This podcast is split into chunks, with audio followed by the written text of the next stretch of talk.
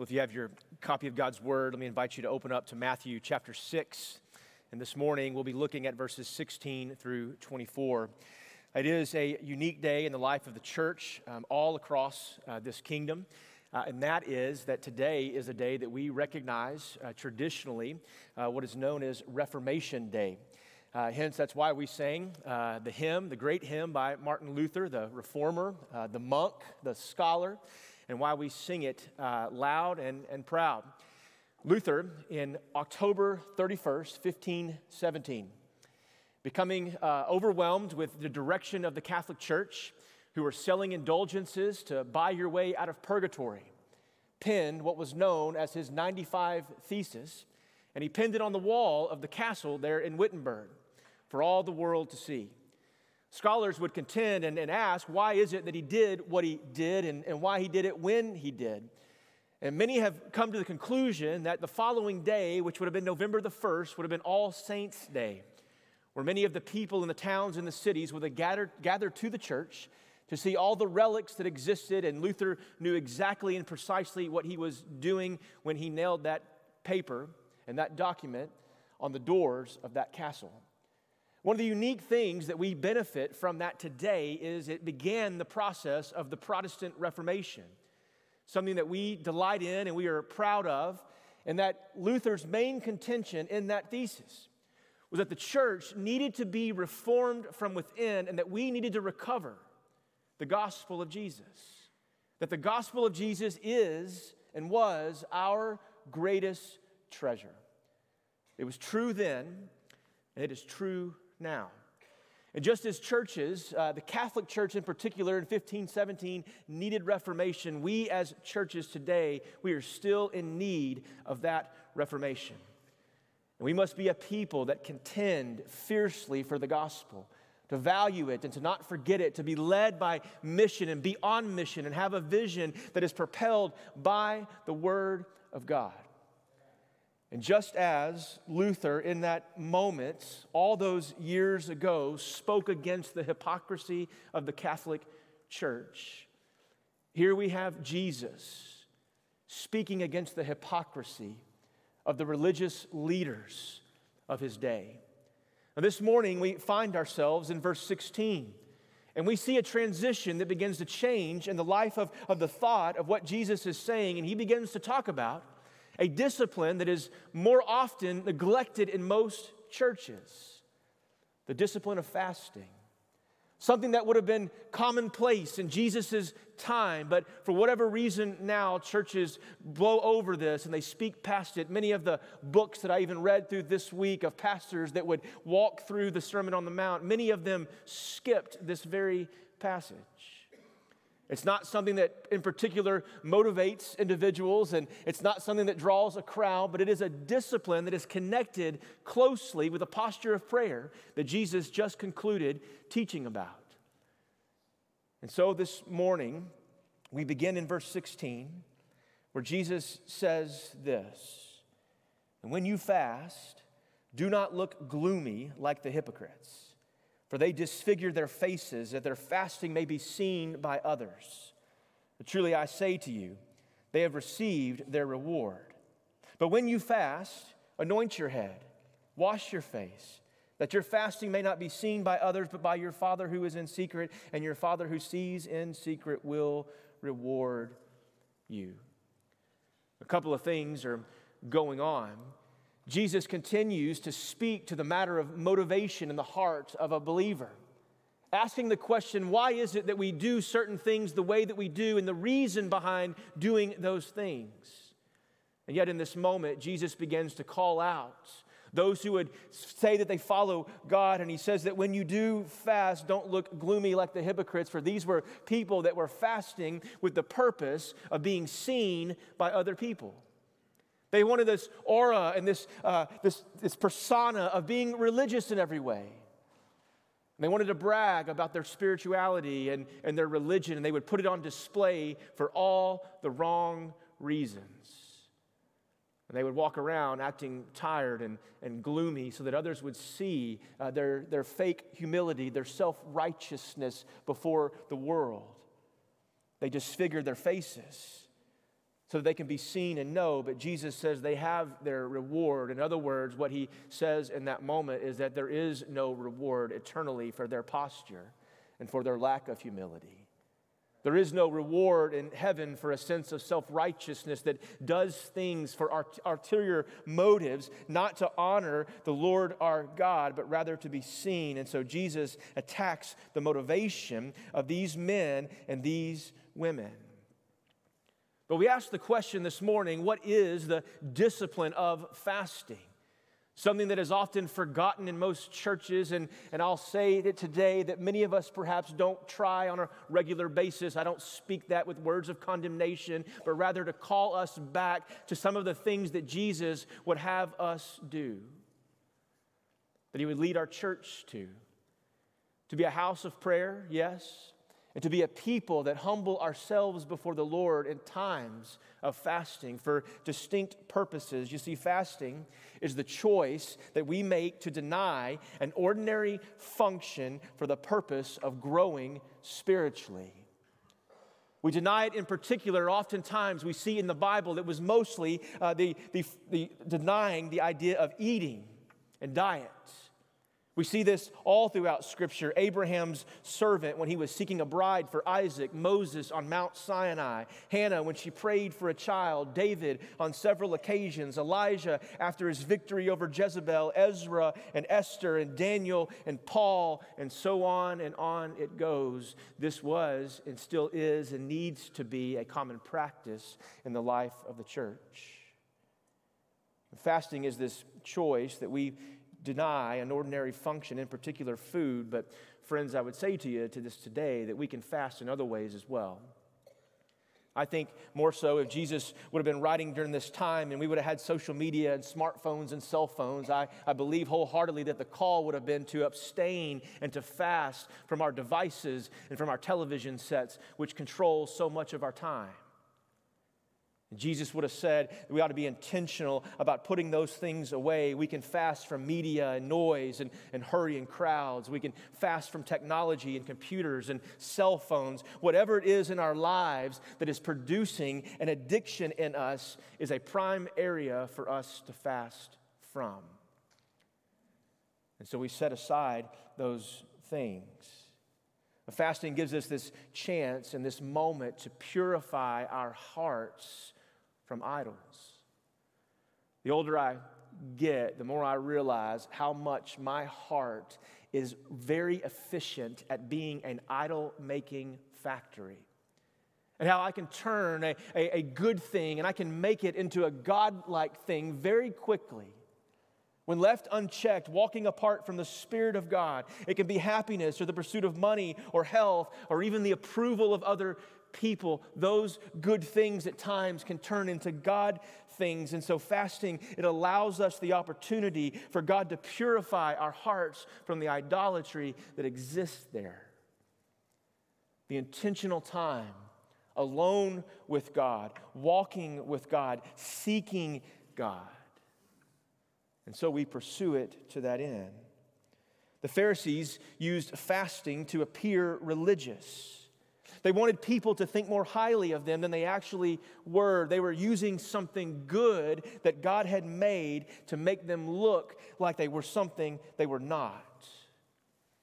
They wanted the prestige of appearance and not the lowly humility that comes with following Jesus. And so Jesus says, when you fast, don't let other people know.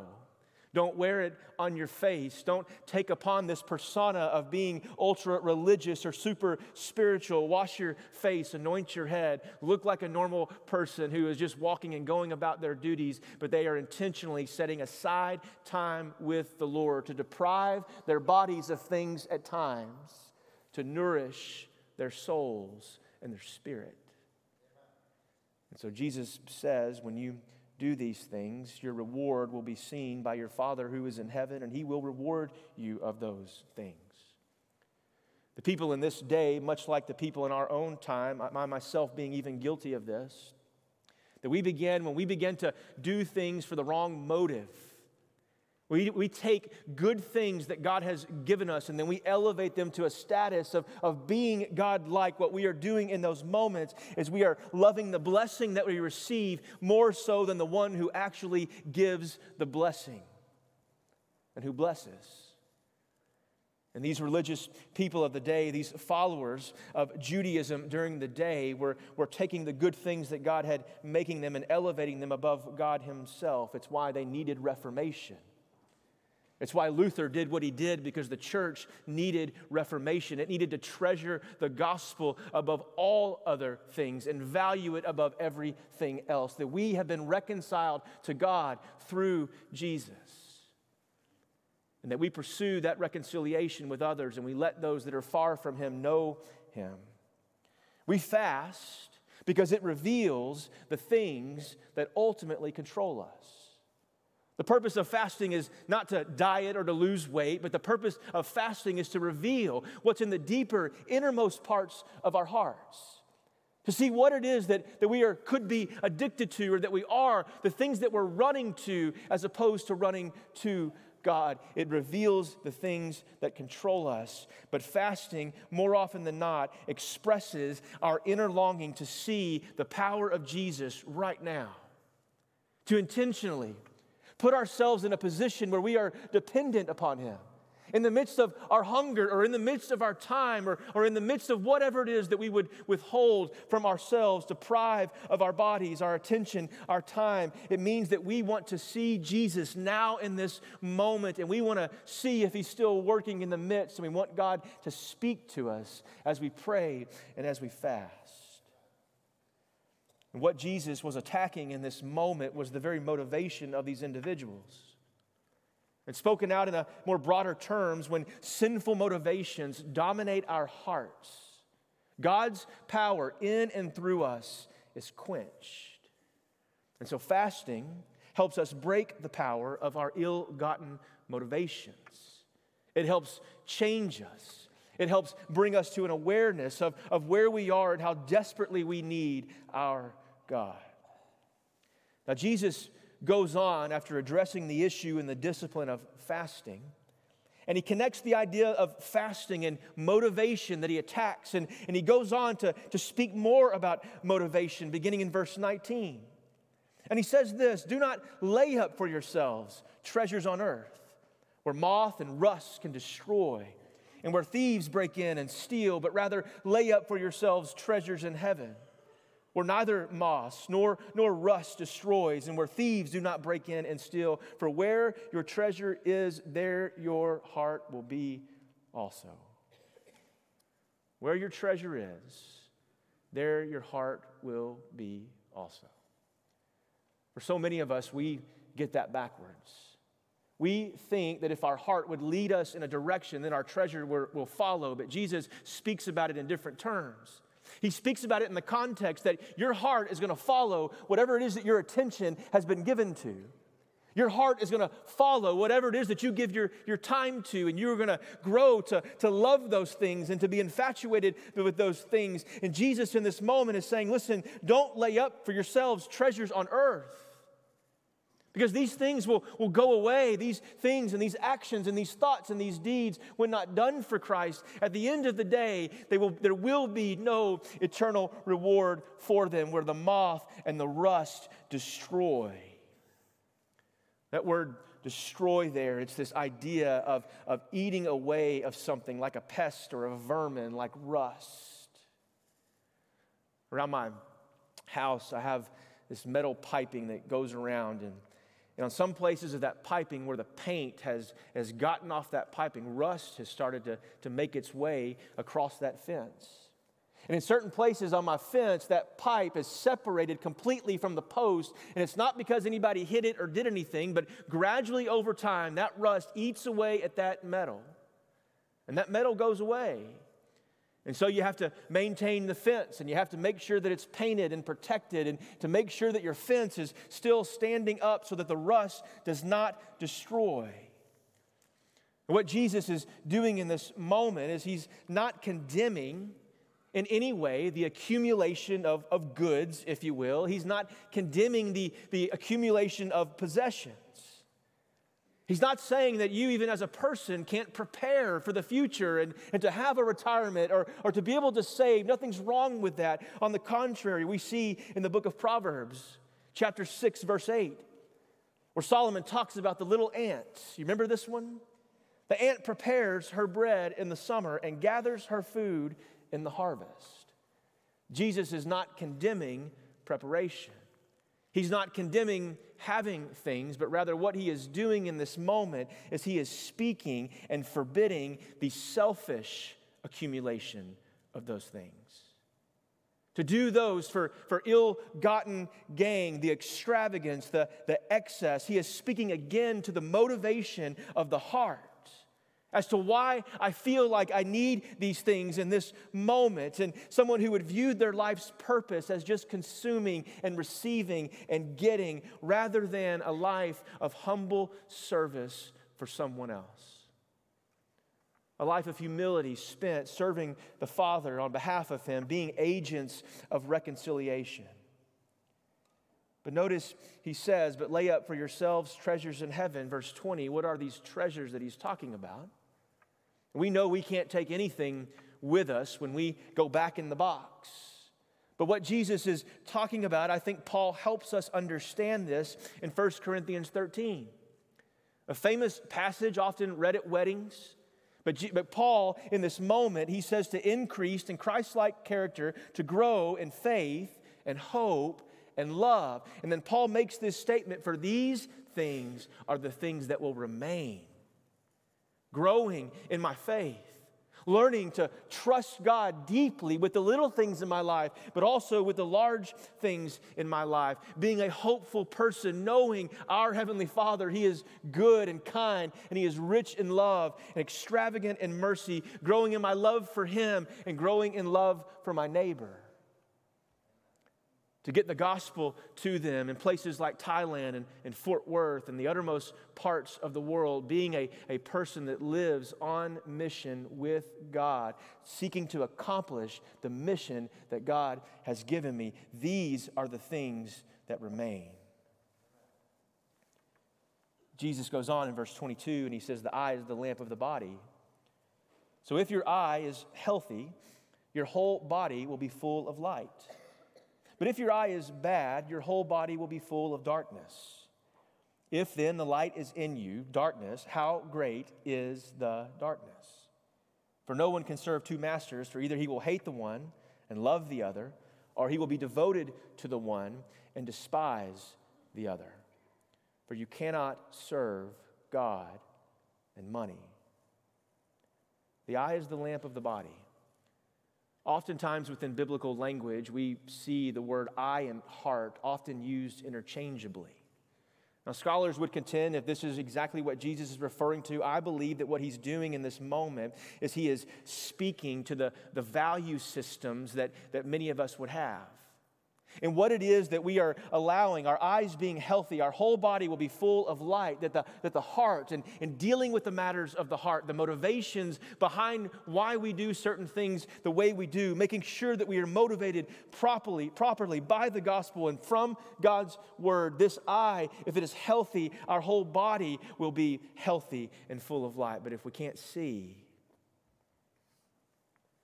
and we let the wrong things in, this morning, as I got dressed and took off my glasses, I had major, significant problems getting my contacts in.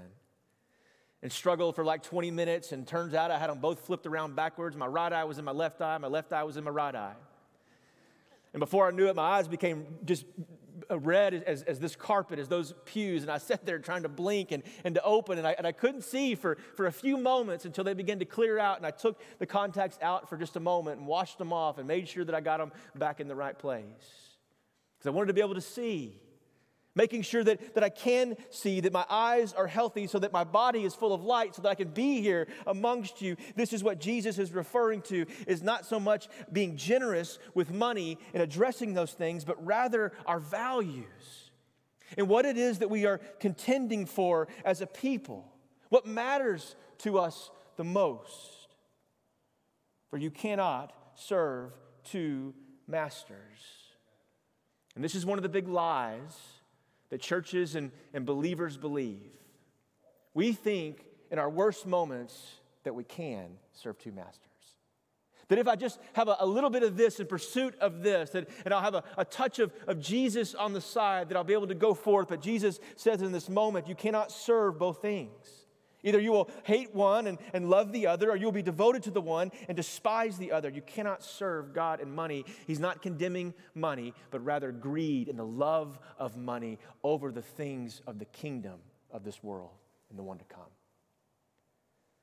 It's a question of not so much how and what we receive and give, but rather how we view it and whose it is and what we use it for, for eternal purposes. Friend, can I say this to you this morning? If we say we believe in Jesus, but it doesn't affect the way we live, then the answer is that not, we don't need to try harder, but to ask ourselves if we have truly believed in Jesus at all. If it hasn't changed us, if we're not moved by it and persuaded by it and seen renewal and transformation in our lives, then the only appropriate question to ask is Have I really been changed by the gospel? Have you this morning? Being really and truly captivated, belief in Him and, and following Him is not just the, the truth because He is the truth, but He is also the way. I mean, it's a, it's a relationship and it's a lifestyle. We, we are yoking ourselves with him as our apprentice and we follow him as teacher and, and rabbi, and, and he's worthy of those things. It's not just that I understand the truth of the gospel, but understanding that Jesus is not just truth, he is the way. And he wants his people to live accordingly and in that way, to live on mission with him and alongside him, doing what he would have us do, saying what he would have us say, speaking what He would have us speak, going where He would have us go. And we say, Yes, Lord, we will go. Yes, Lord, we will say. This past week, many of you noticed when you came in that we uh, have begun uh, the tearing away, the separation of some buildings and cranes, and there's a lot of things that are going to happen starting on Monday. They, they started on Saturday, it got real windy, and they had to stop uh, because it was so windy. But one of the things that we did last week to make sure before the buildings came down is we uh, did everything we could and got some folks to come up here to take down the cornerstones on buildings A and B. And they're in our archives room at the moment. We're going to display them at a, at a later date and, and, and put those out for, for those magnificent buildings that served an incredible purpose. And we've been aware over the past few years that I've been here that there are uh, what we would call time capsules here on this campus. We, we are familiar with at least one that we know of that was put down uh, a decade or two ago, but we just so happened this past week, as they were removing one of the cornerstones in building B, they took that cornerstone off, and behind that cornerstone was this galvanized looking box. And so they picked it up and opened it up, and it had a lid on it. And, and inside this little box are thousands of prayer requests written by Travis members back in 1934. Now, I say that to say this we found a couple of them that I think were absolutely noteworthy. Every prayer in there obviously is noteworthy. One of the first ones we discovered was Mr. R.H. York, the father of Ed York, our very own, who wrote a prayer request for his wife to recover in health and happiness. We found one from our, one of our former pastors, Dr. Matthews, praying that God would fill his children with, with his will and that God would use the church of Travis Avenue to, to see people saved the great hymn writer, former staff member B.B. McKinney, praying that the name of Jesus shall be exalted in all the teaching here at Travis. That God would use Miss B.B. McKinney, that God would use each one present in this church to present His glory to everyone that would see and hear. Can I tell you this morning that those prayers, all the way back in 1934, are the prayers that this church has been built upon. God answering and fulfilling those requests That God's glory would be at 800 West Berry Street, Fort Worth, Texas, Travis Avenue. All, every one of these prayer requests has been answered and delivered. That, that they ask that God would be honored and glorified, that His word would go forth. That's the legacy. That's the faith and, and the hope and the love. These are the things that remain our prayers. As we pray to God and He answers those prayers for His glory to be seen here at this campus. And friend, I ask you this morning God is not indifferent to your needs, and we should pray for our needs and the big needs in our life and the small needs that we have in our life. But how about something alongside that, that we would pray as a church together for the glory of the Lord to be here, for awakening, for revival to start right here at, at this campus, in this room, with those that are present, that God would do something marvelous and magnificent, and He would build it upon the prayers of His people. Not for the name of Travis, not for the name of an elder, not for your name or my name, but for and in the name of Jesus. And so here's what I want to begin to do in the month of November. Every Thursday, whether it's morning, noon, or night, or you choose to participate all day, we, I want to call us to a time of prayer and fasting as a church. I want us to fast and I want us to seek the Lord.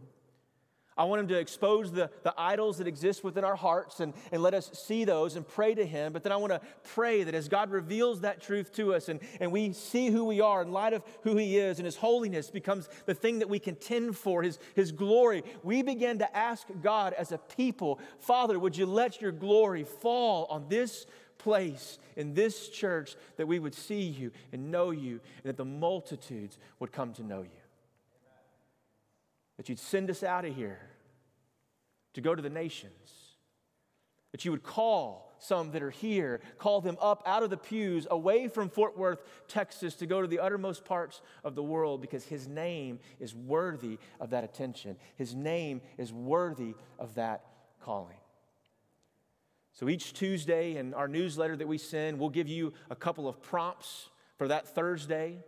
And that whenever you get apart with the Lord, we'll have some other things on fasting that we'll give to you. And I will just say this uh, to you. And it's why I mentioned it can be things other than food, because I know every time I've spoken about fasting, I know some of you have to eat three meals a day. I understand that for health reasons. And I'm not asking you to do something that would put your, yourself in danger, but, but we need to withdraw at times and to seek the Lord and the presence of the Lord with this discipline. It needs to be something that we contend for. So every Thursday in the month of November, and beginning this Thursday, we're just going to ask that God would help us walk in the mission and the vision that He has given us to see people far from Him be reconciled to Christ.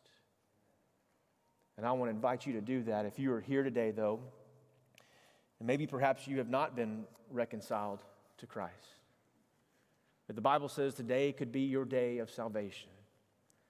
That through repentance and faith in Christ, believing that He died for your sins, He is worthy of your attention, and that you believe in your heart that God raised Him up, the Bible says you too can be saved.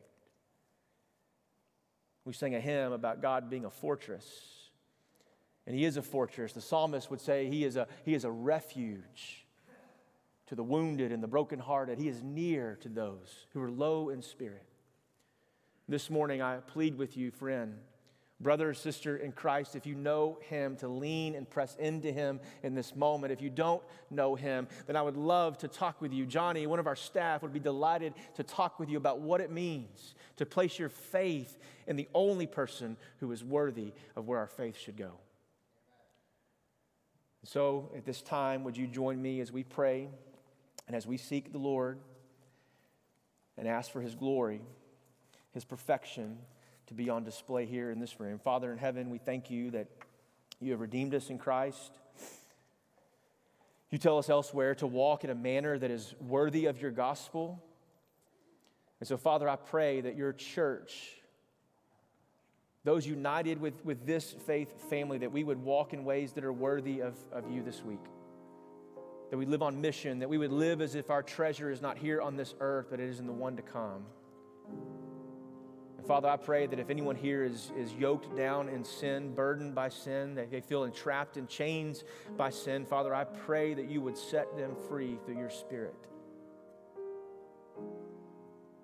So, Father, would you reveal to us in these moments where it is that we are misplacing and, and, and investing in the wrong treasure?